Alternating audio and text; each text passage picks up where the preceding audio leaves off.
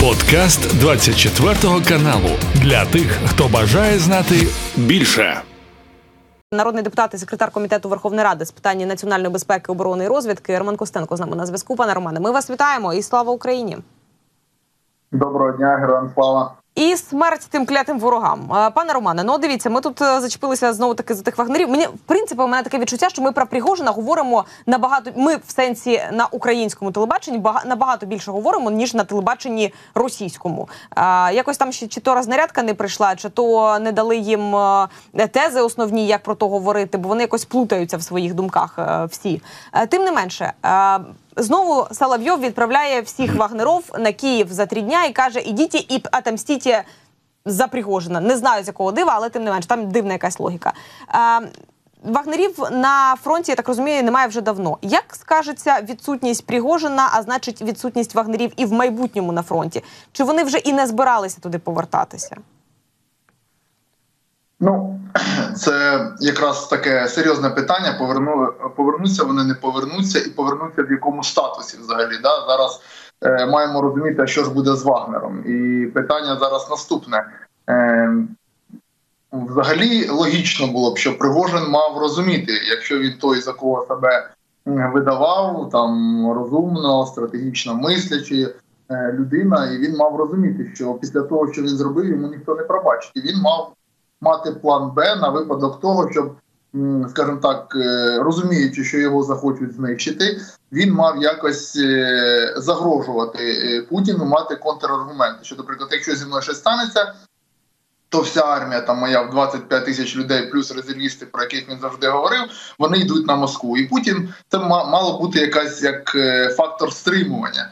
А, а і от після того, як він загинув, цікаво, що було е, фактором стримування. І якщо цього фактору не було, то значить він простак і видавав себе реально за того, ким насамперед не являвся. Тим, що він зупинився перед е, Москвою і не доробив до кінця, потім пішов е, на угоду з Путіним, а потім, скажімо, логічне це завершення, яке в принципі мало кого здивувало, всі тільки чекали, коли воно в принципі показує те, що він насамперед більше говорив ніж робив. Що е, стосується безпосередньо вагнерів, це була серйозна армія. Ми бачили, як вони. е, Скажімо, воювали в Бахмуті, не жаліючи своїх сил, засобів, своїх солдат. Вони просто собі е, прокладали заради Пригожина, скажімо так, прокладали дорогу е, трупами своїх людей. Ми пам'ятаємо, з кого вони складалися. Це злочинці, найманці, в'язні, які були. І відповідаючи на ваше питання, що буде відсутність їх, звичайно, на фронті, е, е, скажеться досить добре, тому що це дійсно е, солдати, які мають бойовий досвід і готові воювати, і досягали якихось успіхів. Е, Що з ними буде далі? Це вже питання або їх розформують, є, е, скажуть, ідіть по домам, або посадять, або дійсно кинуть на фронт, але вже під керуванням когось іншого. Ну, можливо, якоїсь довіреної людини, яка була. І тут одним відкритим питанням, те, що з чого я почав, залишається.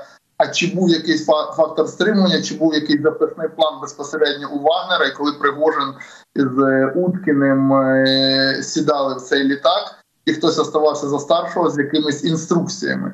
Це дуже зразу зараз важливо зрозуміти. Ну поки всі мовчать, ніяких дій не відбувається. Тому можливо він надто сильно довірився Путіну і Лукашенку. Це ще раз показує, що таке гарантії від цих двох е, диктаторів. Пане Романе, зрозуміло, що хотілося б, щоб вони там е, перебили один одного всі і бажано робили це безпосередньо в Кремлі. Ну мінус е, російські комбатанти. е, Я не думаю, що це для нас погана новина, як би там не було. А от е, питання: як ви вважаєте, саме в російському цьому політичному тераріумі, які наслідки будуть? Вони всі просто підіжмуть хвости і ще більше з таким е, поглядом а, на як на, на півбога будуть дивитися на Путіна і відповідно будуть виконувати будь-які його вказівки, задачі, і відповідно ніяких там ну е, коректувань політики позиції не може бути. Ну, бачите, якщо ми ще не бачимо, повторюсь, як продумався цю ситуацію Пригожин, то як продумалася взагалі е, путінська влада, воно виглядає досить скажімо, з точки зору путінської влади, вони виглядає досить продумано, тому що перше це смерть зрадника, людини, яка його по факту зрадила, і він цього як чекіст ніколи не пробачив, і йому потрібна була ця жертва для того, щоб показати всім і показати, що він не слабий. Це і поки, е, скажімо так, я не знаю на що сподівався Пригожин взагалі. Туди йому звичайно і дорога, але сам факт ми зараз аналізуємо ситуацію, така яка склалася. На що він розраховував, коли е, домовлявся. Тому Путін і вибрав е, такий. Шлях, щоб показати заходу, що люди, які на нього, що він контролює все всередині країни, показати своїм елітам, показати людям, і саме головне Пригожин його принизив серед е, збройних сил Російської Федерації, тим, що е, збив і вбив російських солдат, тим, що ми пам'ятаємо, як вони ну, знущалися з російських солдат. І принижували і також і командуючи принижували того ж Герасимова, того того ж і Шойгу. І я думаю, що навіть смерть була вибрана однакова е, збит, збиття літака. Це щоб показати цим же збройним силам. Дивіться, він закінчив так. Е, по факту, як він е, зробив з солдатами, скільки він там 5 чи 6 літаків збив Російської Федерації гелікоптерів, е, в яких загинули російські солдати. Це був сильний удар по Путіну, як по верховному головнокомандуючу. І от помста була вибрана саме таким чином. А, Пане Романе, тоді е, питання ще і е, стосовно Лукашенка, тому що він говорить про те, що незважаючи на те, що Пригожина більше немає, Вагнера е, Вагнер жив, Вагнер жив і Вагнер буде жити в Білорусі.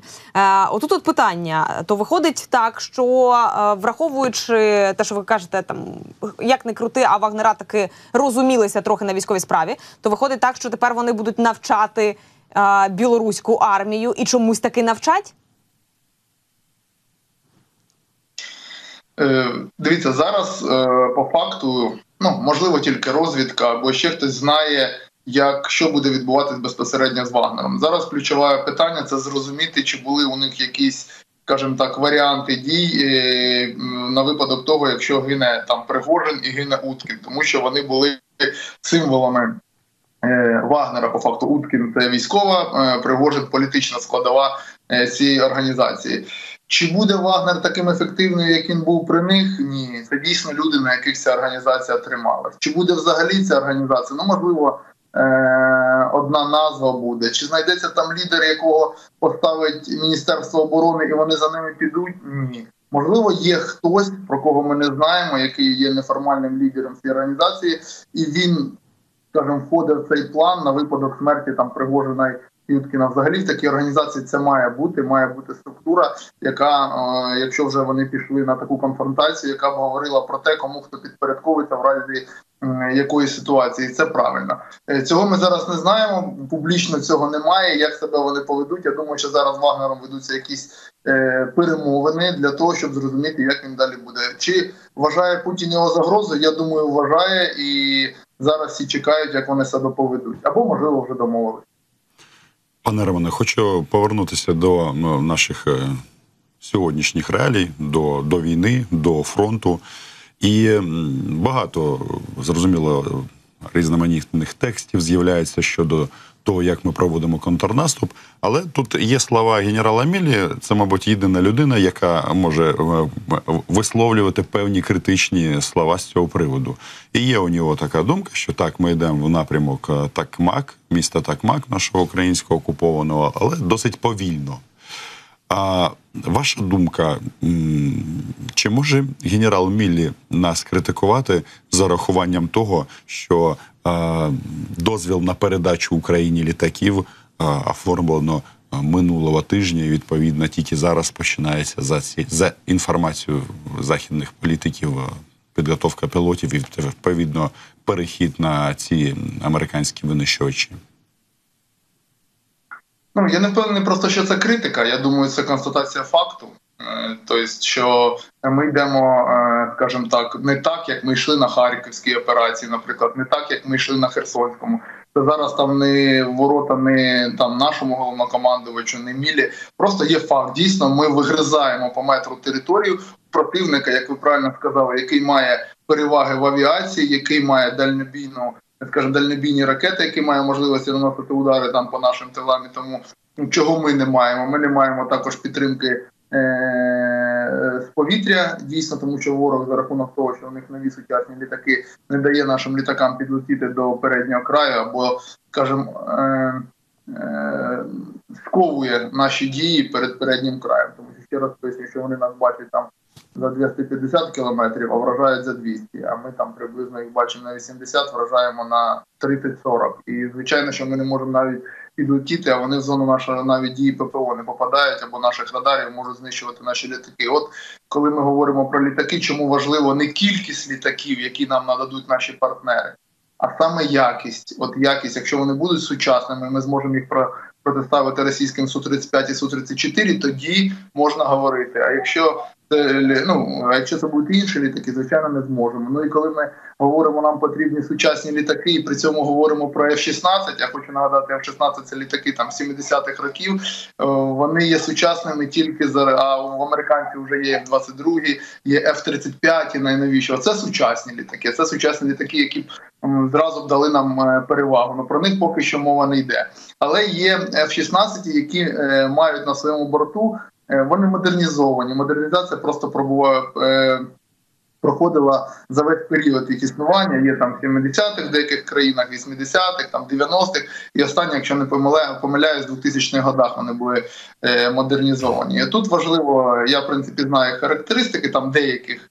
Тут важливо розуміти, що нам якраз потрібні літаки, які були сучасними, краще менше, але сучасні ніж більше, і які в принципі будуть такі самі, як міг 29 е, Ми не зможемо їх протиставити росіянам і також не зможемо підтримувати на свої війська на полі бою. Це дуже е, важливий такий фактор, який ми маємо враховувати.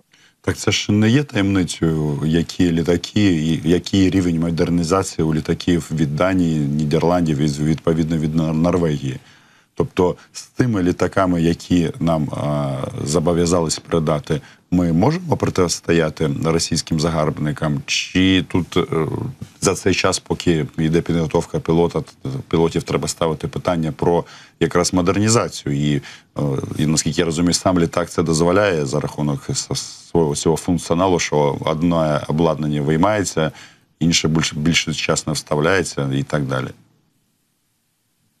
Якщо ми говоримо про конкретні літаки, то на е, скажімо так, на озброєнці країн є різних поколінь літаки, і будемо дивитися, які саме літаки е, нам будуть е, передані. Сподіваємось, що звичайно ті, які зможуть протистояти Росії. Ну і ще ж ми маємо розуміти, да, російські літаки це от сучасні су 34 су 35 Вони там, звичайно, вони не є наскільки там сучасні, як ті ж самі F-35, але все ж таки вищі по уже по своєму поколінню за ті самі F-16. Тому будемо сподіватися, що е, озброєння F-16 воно як мінімум.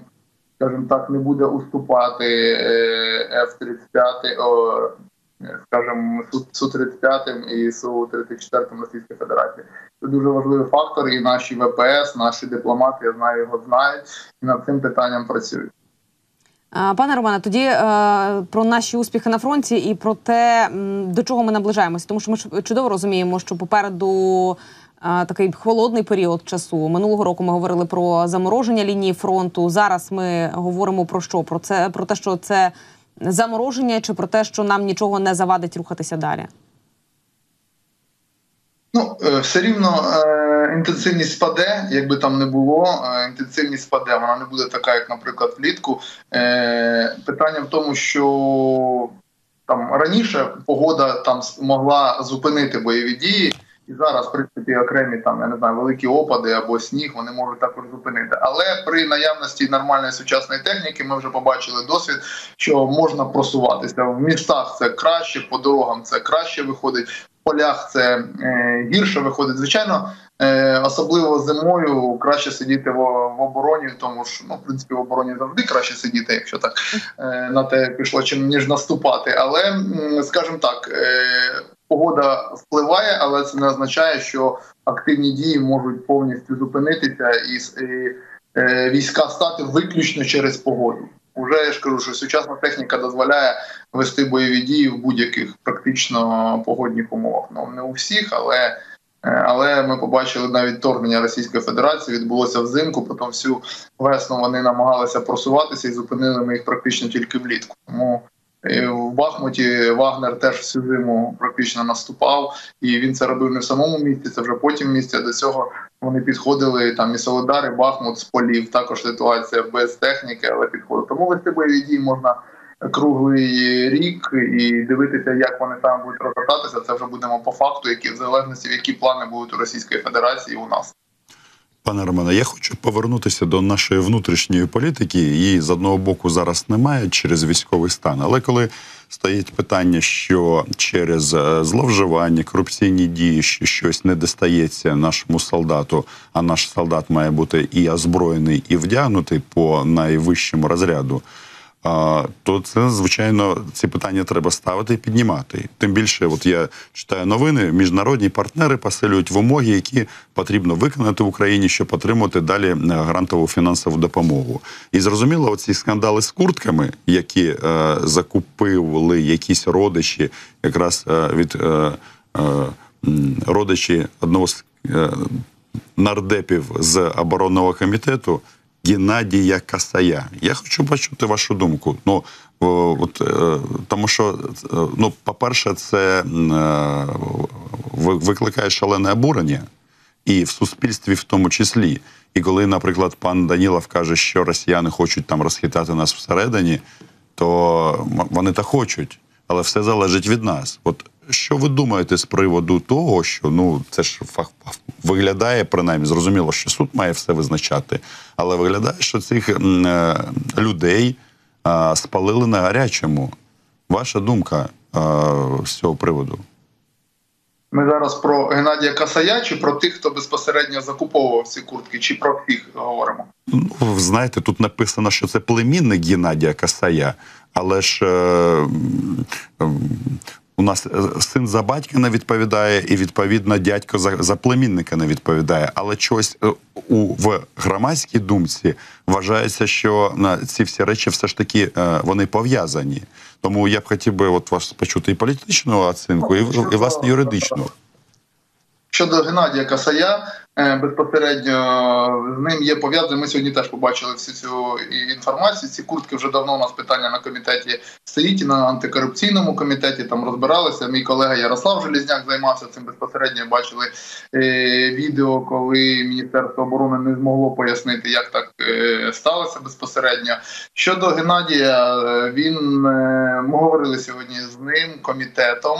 Е, він, е, скажімо так, е, готовий. каже, я готовий. Ну, звичайно, він все заперечив. Він каже, я ніякого взагалі розуміння не мав, хто там що чим займається мій племінник. І він сказав, що я готовий. Дивіться, заради того, щоб працював комітет, піти співпрацювати з НАБУ з правоохоронними і пройти приселюдно поліграф, і хай мені задають ці питання, чи маю я відношення взагалі до цих закупок, і як він пояснює, що він знав про них тільки от там два дні назад, як і всі, що його племінник там десь е, щось був е, в цій фірмі. Тому питання в тому, я вважаю, якщо він це сказав, хай він це зробить, хай прийде поліграф, і, і ми, і у нас питання знімуться, і у суспільства питання знімуться, чи правда це чи ні, щоб це не були просто розмови. Звичайно, не хотілося б, щоб в комітеті нацбезпеки були люди, які там хочуть наживатися е, на війні там під, під час війни.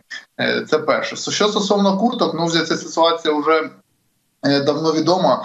Є е, позиція міністерства, яка каже безпосередньо, що це все обман. Ми чули, і міністр оборони говорив про це, що це обман, і це не ті документи. Е, мій колега також Ярослав Желізняк, коли це все відбувалось на коміт... на його комітеті. Ми пам'ятаємо, що міноборони там куртку не ту принесли, показували, намагалися їй показати, що це та куртка, яка пройшла по тим контрактам. Тому звичайно, ми як парламентарі і журналісти, скажімо, дай Бог здоров'я, вони е, дають інформацію, знаходять часто те, що не попадає під правоохоронні органи, або там, де ведеться розслідування, є але є таємницею слідства, е, або щось закрите владою, куди не можна йти. Вони це знаходять. Ми це перевіряємо.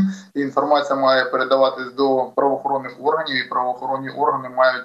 Самим пристальним способом це розслідувати, і винні мають бути покарані однозначно.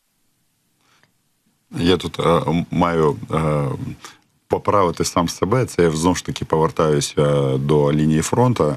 генерала Міллі. А, Взагалі-то він сказав, що збройні сили прорвали першу лінію оборони на росіян у запорізькому а, напрямку, але в контрнаступ все одно відбувається, відбувається дуже повільно. Тому е, генерал Міллі він все ж таки не критикував. Ну, Це їх постійні да, фрази. Я, ну, бо я багато говорю з партнерами, всі кажуть, от відбувається повільно. Ми вже на це не звертаємо уваги, тому що ну, повільно такої війни не було в Європі з часів Другої світової, навіть не така, якщо враховувати калібри, зброю, яка зараз застосовується. Тому немає стандартів наступу, е, які б мали бути, а тим більше за відсутності е, переваги в повітрі, за відсутності переваги в тилу. Е, За рахунок того, що ми не можемо поражати економічні об'єкти Російської Федерації і тили їх на велику глибину, за рахунок е, того, що Росія переважає в артилерії, всьому ми ще просуваємось, то це взагалі Україна встановлює нові стандарти. Ну, бачите, та е, немає таких стандартів, нема не було такої війни, і е, точно ніхто не знає, як воно закінчиться, окрім наших збройних сил України. Тому е, перед ними і не біжимо. Е, пане Романе, дякуємо вам. Дякую. Е, За коментарі і до наступних зустрічей в ефірі. Роман Костенко, народний депутат, секретар комітету Верховної Ради з питань національної безпеки, оборони і розвідки, був з нами на зв'язку цієї години. Це був подкаст для тих, хто бажає знати більше. Підписуйся на 24 канал у Spotify, Apple Podcast і Google Podcast.